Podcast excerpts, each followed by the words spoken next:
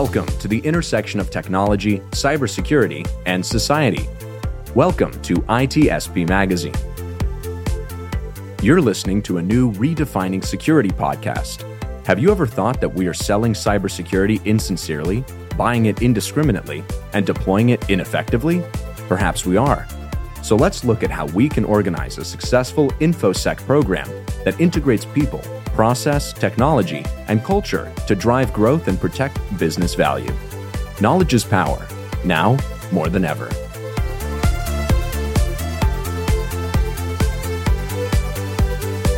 HITRUST is a leading data protection standards development and certification organization that strives to safeguard sensitive information and manage information risk for global organizations across all industries and throughout the third party supply chain. Learn more at hitrustalliance.net. Imperva is the cybersecurity leader whose mission is to protect data and all paths to it with a suite of integrated application and data security solutions. Learn more at imperva.com.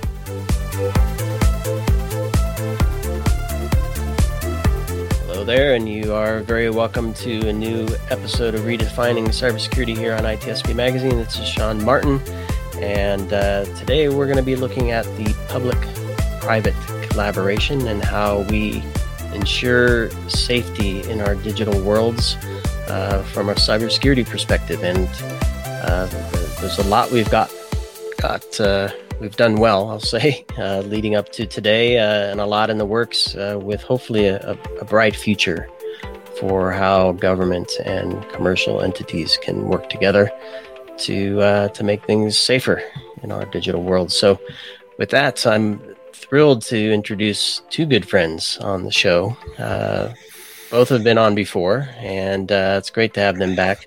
We have Ron Ross and Howard Miller. Thanks, thanks, guys, for for being on again. Thank you. Hey, Sean. Great to be with you again. And uh, quickly, for those who haven't heard you on a previous episode or haven't run across you in in uh, in a person uh, an in person event when we used to do those, I know there's one coming up in a couple days. But uh, uh, Ron, a bit uh, what what you're up to, and then we'll pass the ball to Howard to do the same.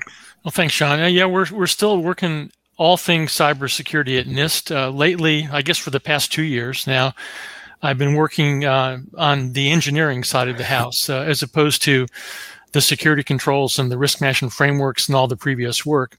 Uh, the engineering world is is going to get into some of the topics later on on the supply chain and public-private partnerships. But the world of engineering and how we build systems is still at the central core of solving this problem long term. So I'm excited to uh, to participate today and, and see where we go. Yeah, can can just be about uh, tackling and and uh, responding at the end, right, Ron? exactly. Yeah, exactly. Very good. Howard. Yeah, I'm a commercial broker with LBW Insurance. I head our technology division, trademark Tech Secure. I've uh, been selling cyber insurance since 2007 and lately really focused on a couple other avenues. One is Society of Automotive Engineers Cyber Physical System Security Standard called G32. And we're really partnering with NIST and their system engineering approach on that and the other is more of a, a leadership and a, and a, governance perspective that that ties in the technical personnel. And that is the enterprise risk management optimization article uh, that was published in springer uh, called ERMO uh, last september. So i'm going to talk a little bit about that. Perfect. And and i can i can make a funny joke that uh, if all if all goes off the rails. We thankfully we have cyber insurance but i know i know you howard are very very focused on risk management. We'll probably touch on some of the stuff you do with uh, with pepperdine as well where it, the goal of cyber insurance hopefully is to understand the risk you have and to mitigate that risk so you don't have a claim right? But but you do want that backstop but uh, hopefully the goal is to eliminate or mitigate the, the risk in the first place. So i'm sure we'll touch on some of that. Absolutely uh, so let's get into it. What I want to get your initial perspectives, uh, each of you individually, um, on the current state of cybersecurity from from a public-private uh, collaboration perspective. Ron, I'll, I'll, start with you. Where do, where do we kind of sit at the moment? I think we're actually doing pretty well. You know, you have to go back uh, throughout history and look at this problem from 40 years ago, where we started and where we are today. We've made enormous progress. Uh, I think one of the great things about our country is that we do have such a, a vibrant industry, technology industry, and they're bringing just wonderful innovations to all of us as consumers. And over time, we've learned that some of this technology now, um, a lot of it's going into critical systems. And the quality of those individual components, commercial products, everything we use to build systems, we have to make sure that those are of the highest quality possible because a failure in a technology component, especially as Howard mentioned in the cyber physical systems world, those kinds of things can cause catastrophic effects when the failure does occur. So we're now starting to look increasingly at working more closely with the private sector because they're the ones that produce all the technology. And I think this partnership still has a long way to go, but I, I see goodwill on both sides because ultimately all of us are consumers of this great information technology, the computing technology. So it's in everybody's best interest to do the best we can to protect that technology the best way we can. And we have a lot of new things going on uh, based on the recent executive order that talks about um, increasing software assurance in products. Uh, we have a lot of work going on now in the area of security labeling that we can talk about later if that uh, comes up on, on how do we trust products? What do we know about those products? What kind of information can the industry convey to us as consumers that can assure us that they're doing their part to achieve what we call due diligence in cybersecurity? So I'm extremely optimistic about the future, and I'm excited to talk uh, more about that today. And Howard, your your perspective, and and maybe tap into some of the work you're doing on that cyber physical uh, connected world. Yeah, I think it was some time ago where we started looking at interconnected systems, and we have obviously seen cyber attacks that could jeopardize physical security, um, take down a nuclear reactor, things of that nature, and so you have this interconnection between cyber and physical. And when I joined the G32 at the Society of Automotive Engineers about three years ago, it was clear that in order to bring together hardware, software, firmware, system engineering, there needed to be a perspective of risk management.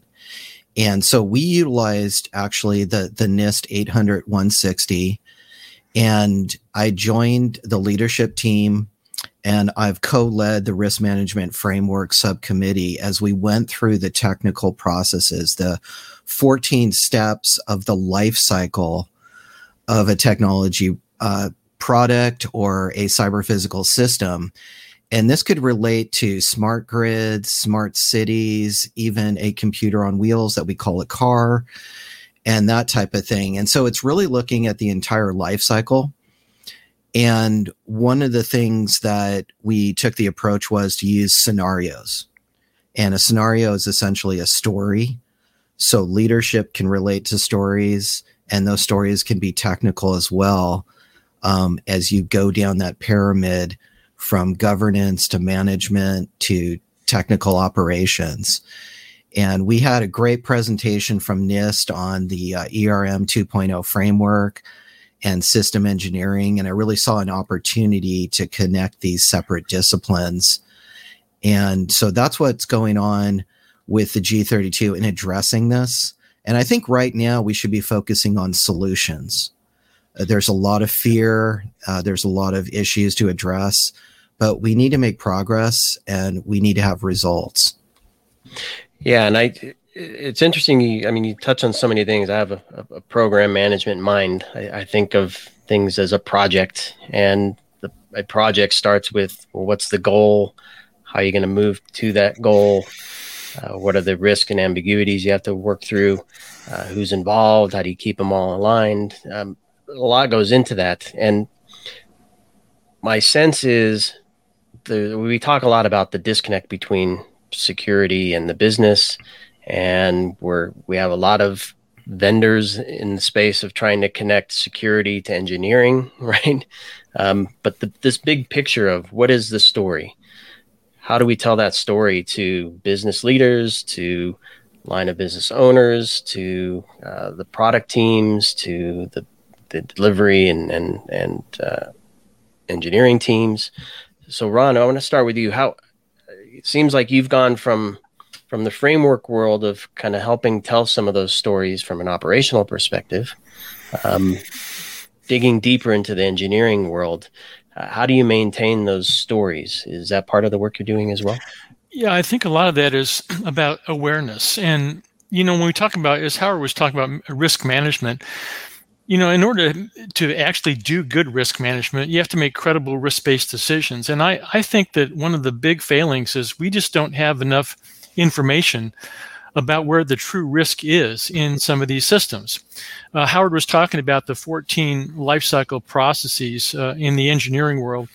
In the engineering world, risk is about not building the product so it's correctly built, and also uh, it, it, goes through a validation process. It, does it actually do what it's supposed to do? So when you manage risk in the engineering world, you're worried about not producing something that works. And the other aspect that connects that to what you were talking about, Sean, is is that you know mission and business owners they're worried about just what's in the title. They want to get the job done. They have a mission to accomplish, whether it's a federal agency or a private sector company. And however that comes about, that's what they're focused on. Now, I think the education and awareness comes, uh, especially in the cyber physical world, where now those computers are driving everything that we care about software, firmware, the quality of those components really does make a difference. And a lot of that information is buried below the waterline. This is why it's so important that working with industry, we develop a standard of due diligence for the development of software products, quality assurance in the software, software assurance, some kind of a standard that we all understand and that people can actually meet. So a vendor can make a claim about what their product does with regard to functionality and assurance, the security aspects of that product. They can produce some level of evidence to consumers that they've actually done what they're what they they said they were going to do. and I, then cons- can I pause you yeah. quickly, Ron? Because uh, yeah. just to make sure I'm on the same page with you here. So when you say consumers, are you talking about we're we're talking business to business here, right? Not the end user consumer. Well, you were talking about everybody, actually, uh, okay. Sean. Uh, uh, certainly, businesses are made up of you know the employees and the management structure and everything, but they're still consumers of the technology. I guess that's a better. We're consumers at home. We use technology at home. We use we use technology in businesses. So, but it's all yeah, the same the thing. Because the reason I asked that question, I'm I'm envisioning something like a FIPS 140-2.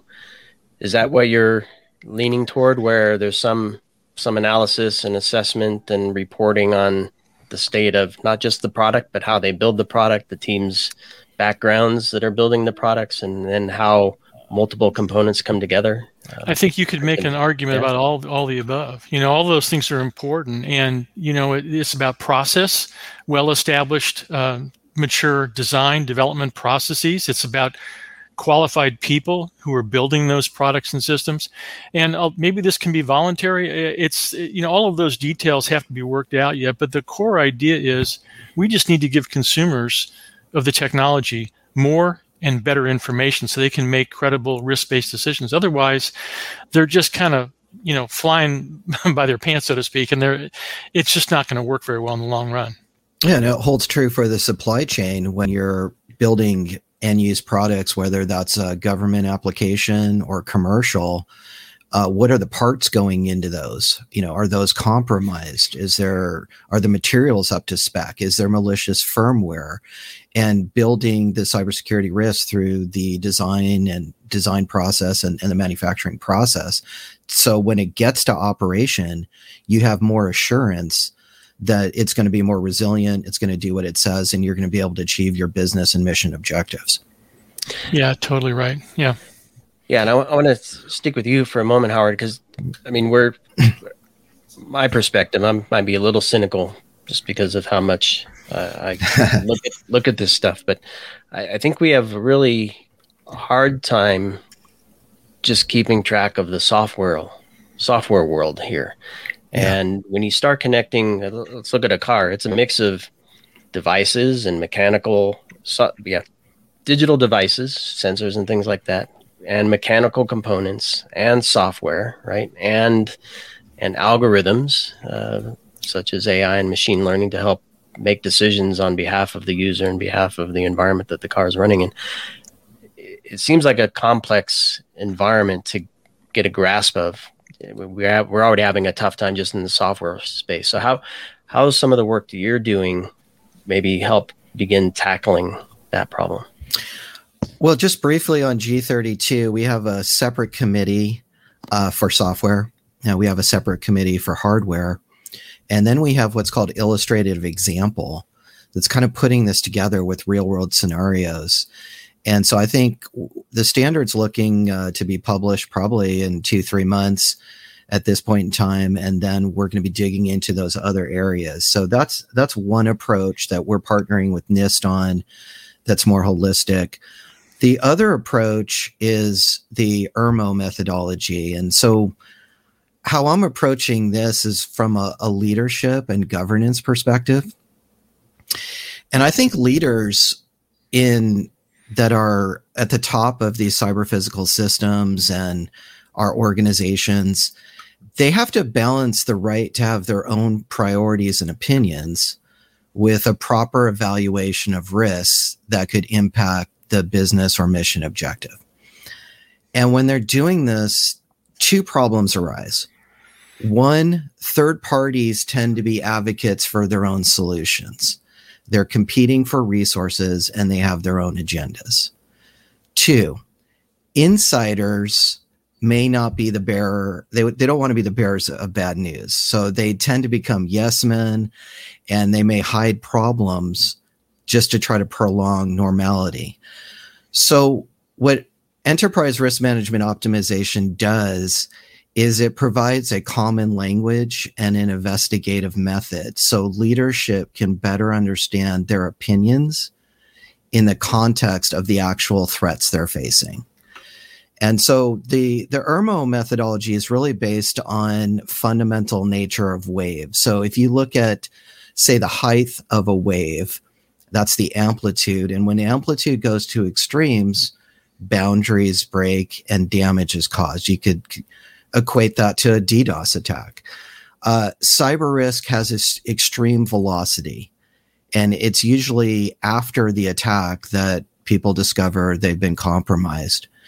And unlike, say, a hurricane, where you can kind of see that coming uh, many days in advance, so these these uh, ideas of frequency, amplitude, duration, velocity, these aspects of waves become the basis of creating attributes that go into a scoring system to better understand risk and reward scenarios. And it's the only framework I'm aware of that has an independent complementary scoring system for both risk and reward. And in the end, you're going to have a risk score, you're going to have a reward score, and then you optimize the two to get your optimized score. And it basically ranges between zero, which would be maximum risk, to 100, which would be maximum reward. So that's a little bit about the approach that I'm taking to help leadership and, and governance, not to remove their bias, but to help them investigate more and to be able to justify their decisions. Yeah, I think that's very complementary uh, to what we're doing in the NIST 800 160. It connects the engineering world up to the C suite in essence, and that's a really important thing to do. And what Howard described is exactly the problem. And I do share a little bit of your, your cynicism, Sean, about this, is a hard problem. There's no doubt about that. But the way we've always solved hard problems is to break them down into more manageable problems. And, and that's the really the essence of what engineers do. They face complex problems every day, from launching space shuttles to building bridges and and they solve problems. And I think uh, yes, a lot of it is in the software because software is a huge component but we actually know how to build better software. We've got uh, decades of experience in defining design principles, secure coding techniques. So we can we can improve the individual piece parts, but we have to have a, a standard of due diligence. So we're all kind of pull, pulling in the same direction here. So we, we have that standard that we can all achieve. And when a vendor makes a claim, they can be held accountable uh, for the kinds of things that they're producing that are going to be going into critical systems. Um, that accountability is important because we as consumers have to make decisions every day on what components we're buying, how good are those components. And what Howard was talking about is in my view, transparency.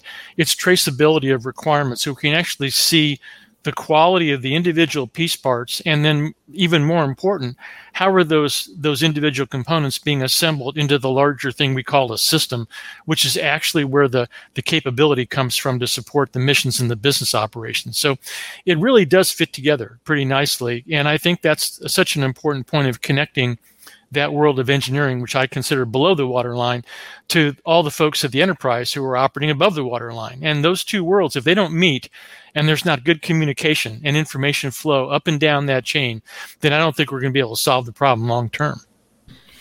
Yeah, that's a great point. And the system engineering cycle, the system engineering V, starts with the business and mission objectives.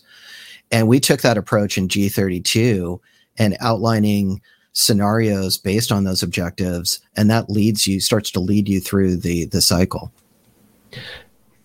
So i'm listening to this conversation. I'm either an engineer or i'm a line of business owner.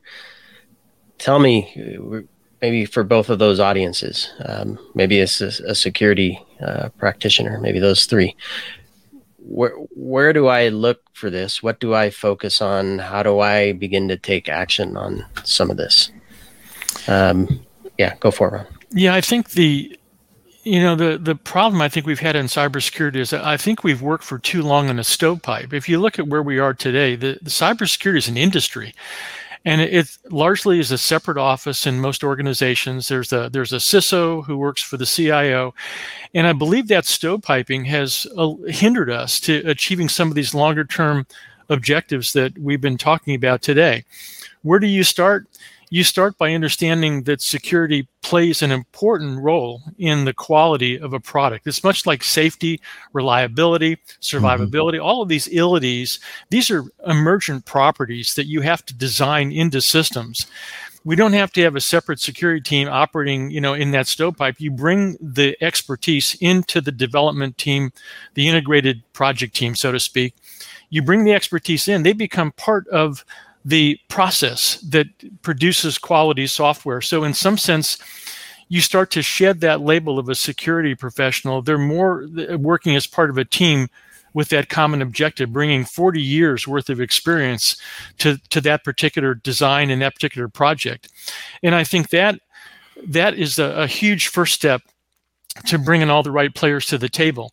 Uh, as Howard said, you know the uh, the first couple of processes in the overall development life cycle are mission business analysis and stakeholder requirements. So that initial step in the engineering process already connects the right people from the C-suite into the process. And if we can just follow those basic principles of getting the right people to the table, having a set of uh, well defined, um, mature principles to follow, whether it's software development, systems development, and just follow the science, follow the engineering, and then link it to the right people in the C suite. I think that will get us down the road an awfully long way. And as Howard said, there's risk and there's reward and everything. That's the whole engineering process. We, we don't have this illusion of perfect security, perfect assurance, perfect systems. Everything operates in the trade space that ties back to the mission and the business operation. All problem, there's constraints on the problem all the way through the life cycle, and you're always making, we call them trade space decisions as we get to that final solution. Yeah, and Howard, I'm, I'm keen to learn more about this uh, reward piece um, because to your point earlier, I think we often focus on what what's the like likelihood of damage and how do we avoid it, right? Mm-hmm. Um, so I'm wondering how what's that reward view look like? Is it purely more customers, more market share, more revenue, or is it a better customer experience, or is it we actually provide a secure environment for our our customers? What's that reward space look like? It, it I mean, it's really about empowering leadership and and that's what the ERMO methodology is for. And when you look, we start to look at the scoring system on ERMO. On the on the risk side, you're dealing with an exposure, which is an asset, an operation, um, people. It, it's something that could give rise to financial loss or destroy the mission, and that's being affected by perils, which are the causes of loss. And then you start to break it down from there. On the reward side, you're really looking at opportunity uh, meets stakeholder value. So you're trying to drive stakeholder value and your ability to prepare for that and your agility to be able to capture that opportunity is, what's going to have an impact on the reward side. And I think one thing to to keep in mind um, on the reward side is that when you are growing really quickly, say like a startup organization, uh, you could probably it's going to create risk uh, but you can probably tolerate that if you have good risk management and, and you're going to be more resilient. But if you're uh, say you know a large um, you know 50 billion dollar organization you can't just double in size. It would be chaotic. So there has to be a sustainable growth uh, and that's a really important concept. And the other thing is that opportunities can be overwhelming. Um, i I went to, I don't want to pick on them, but I went to a restaurant and there was very few waiters there and it, it was hard to serve the customers. So you got to be prepared and agile to meet those opportunities. But I just wanted to piggyback on what Ron was saying. And I think this holistic approach is, really important. Uh, we got to break through some of these silos and we have to look at the problem more holistically one of the things I liked about G32 is we're trying to tackle cyber physical system security risk without specifying a perspe- uh, you know pers- prescriptive one size fits all. So it, it can it can open up. You can utilize different frameworks, but I think it's important for the broader community to look at this holistically. And I think there's an opportunity for insurance which is underwriting these risks and really starting to really dig into what kind of controls companies have and how effective those controls are going to be. Because if they're not the insurance company is going to pay these losses more and more. And so there is a role for insurance and i think it ties in with the supply chain um, where i believe say 30 to 40% of the risk is happening right now. We're doing some work on this with the national defense industry association in the Trust and Assurance Committee for microelectronics. And uh, we're going to be putting out a white paper on that uh, sometime this year. Nice, Lot, lots of good work. And as we as we get close to to uh, wrapping this conversation, I'm sure we could have more on on individual points. But um, Ron, I want to get a, a sense from you, kind of where the future is with this, because I mean we've talked about connecting engineering to the executive uh, executive staff, the C-suite. Um, we've talked about uh, risk and reward, and we've talked about scenarios and storytelling. And I think those things together, kind of, and I'll just simplify by saying, if we can have a common story that everybody follows from executive to engineering and out through the supply chain, to me that would be a really cool thing to have. So you can you can say I I map to this scenario in these ways with this score and internal. That's my external view, and then internally, um, here's my risk versus reward and how everybody in the organization plays to plays a role to meet that. Um, so that's my view, but I'd like to hear from both of you where you see things headed uh, for risk management and secure engineering through uh, properly manage risk? Well, I think that's probably the essence of of the question. How how is this all? How does this story all end? And and you know, none of us can really predict the future, at least very well. But I do think we're kind of at a watershed moment now. We we know how to solve this problem. The question is, where's the forcing function going to come from to actually move the ball down the road? And I think that forcing function, I think you're starting to see glimpses of that we have we've had strong collaboration with government, industry, and academia for a long, long time. That's how we put our astronauts on the moon. That was one of the historic great collaboration efforts of all time.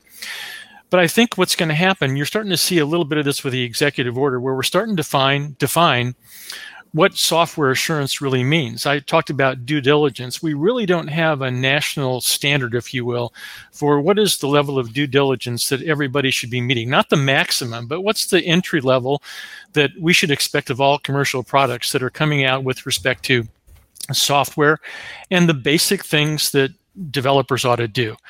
Um, once we have that, then I think the the best way to to solve this is with competition when you when a vendor makes a claim and we have something called an assurance case that's defined in international standards what's the claim and what kind of evidence are you bringing forward to demonstrate that you've actually met the claim?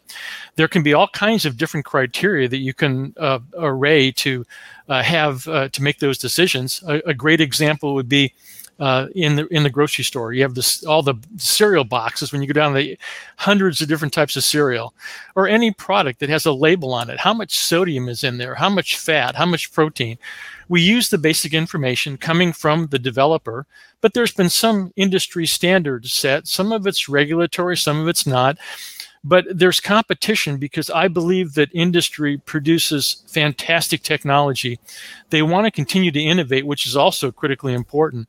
But I think they also want to bring their, their customers the most secure products they can because they know these products are going into everything that matters. So that kind of a competition could serve as a forcing function to continue to innovate at the pace of industry, but also do so in a manner that gives consumers the max amount of information so they can do, as Howard has been suggesting, make good risk management decisions as they build systems and buy products.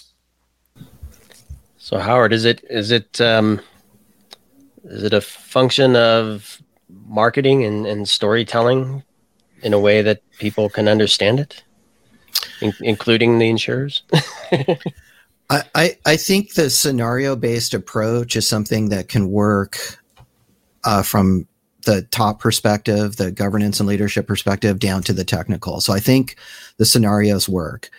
I think that also there needs to be more integration and look looking at cybersecurity holistically. I think what the G32 is doing by trying to put out a standard that is not saying you have to use one control framework or anything, but is focusing on this the intersection between software, hardware, and these cyber physical systems is something that could cross industry boundaries. And I think that's part of the solution is looking at more of uh, holistic type frameworks like G32. I think the ERMO framework is where we can connect that executive leadership and the board with some of these issues um, and help empower leadership so they can have a way to look at these issues and and justify their decisions. And i also think that there needs to be somewhat of a carrot and stick approach so that companies that are willing to meet certain standards and are willing to provide more assurance may have greater opportunities. And on the flip side there may be liability and that's an area where I feel insurance can play a role in verifying and underwriting company security, but also providing financial backstop and resources.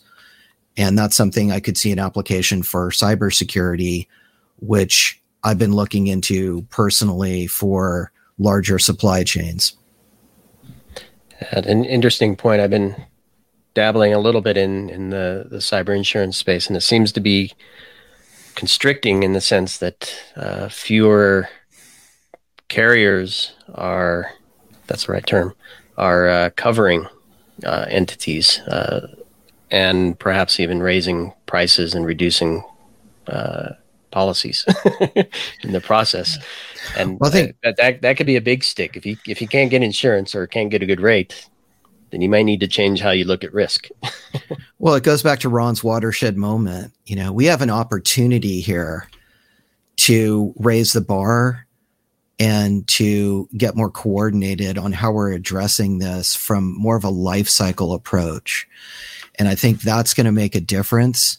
uh, Ron says there's tools already that can be utilized.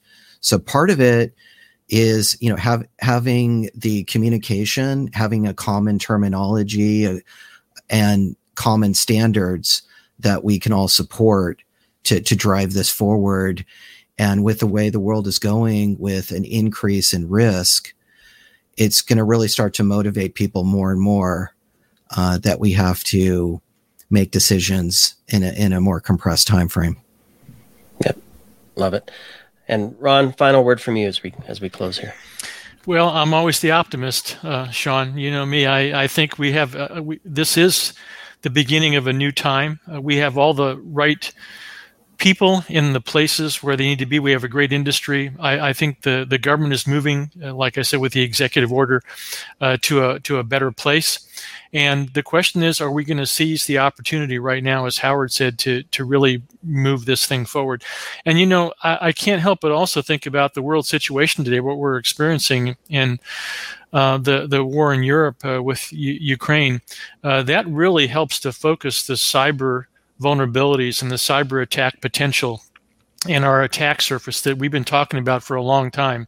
Yeah. But I don't think that these things really come home until you actually see things like this happening and understand our true vulnerabilities. So I hope I'm hoping that there's something good comes out of this as far as what we can do uh, as you know the American people to to really up our game and, and take a new turn here that we can uh, we can really make some advances in this area that we all care about, but it nonetheless is difficult and very challenging. Yep, well put, Ron. Well, I'm I'm thrilled to have you both on. Of course, um, I, I, value everything you do from a professional perspective, and uh, cherish you as uh, as personal friends as well.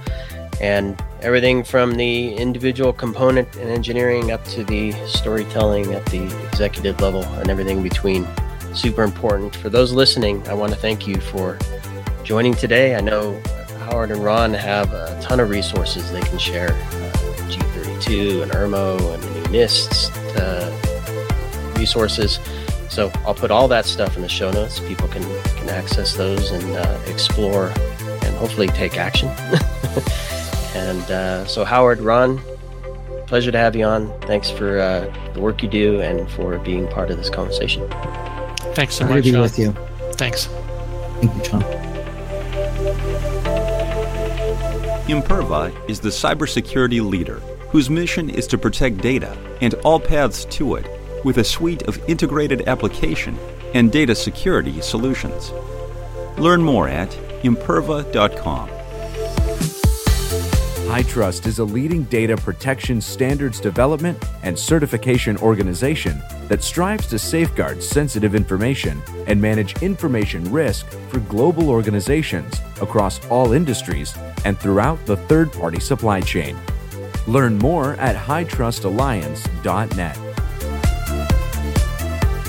We hope you enjoyed this episode of Redefining Security podcast. If you learned something new and this podcast made you think, then share itspmagazine.com with your friends, family, and colleagues. If you represent a company and wish to associate your brand with our conversations, sponsor one or more of our podcast channels. We hope you will come back for more stories and follow us on our journey. You can always find us at the intersection of technology, cybersecurity, and society.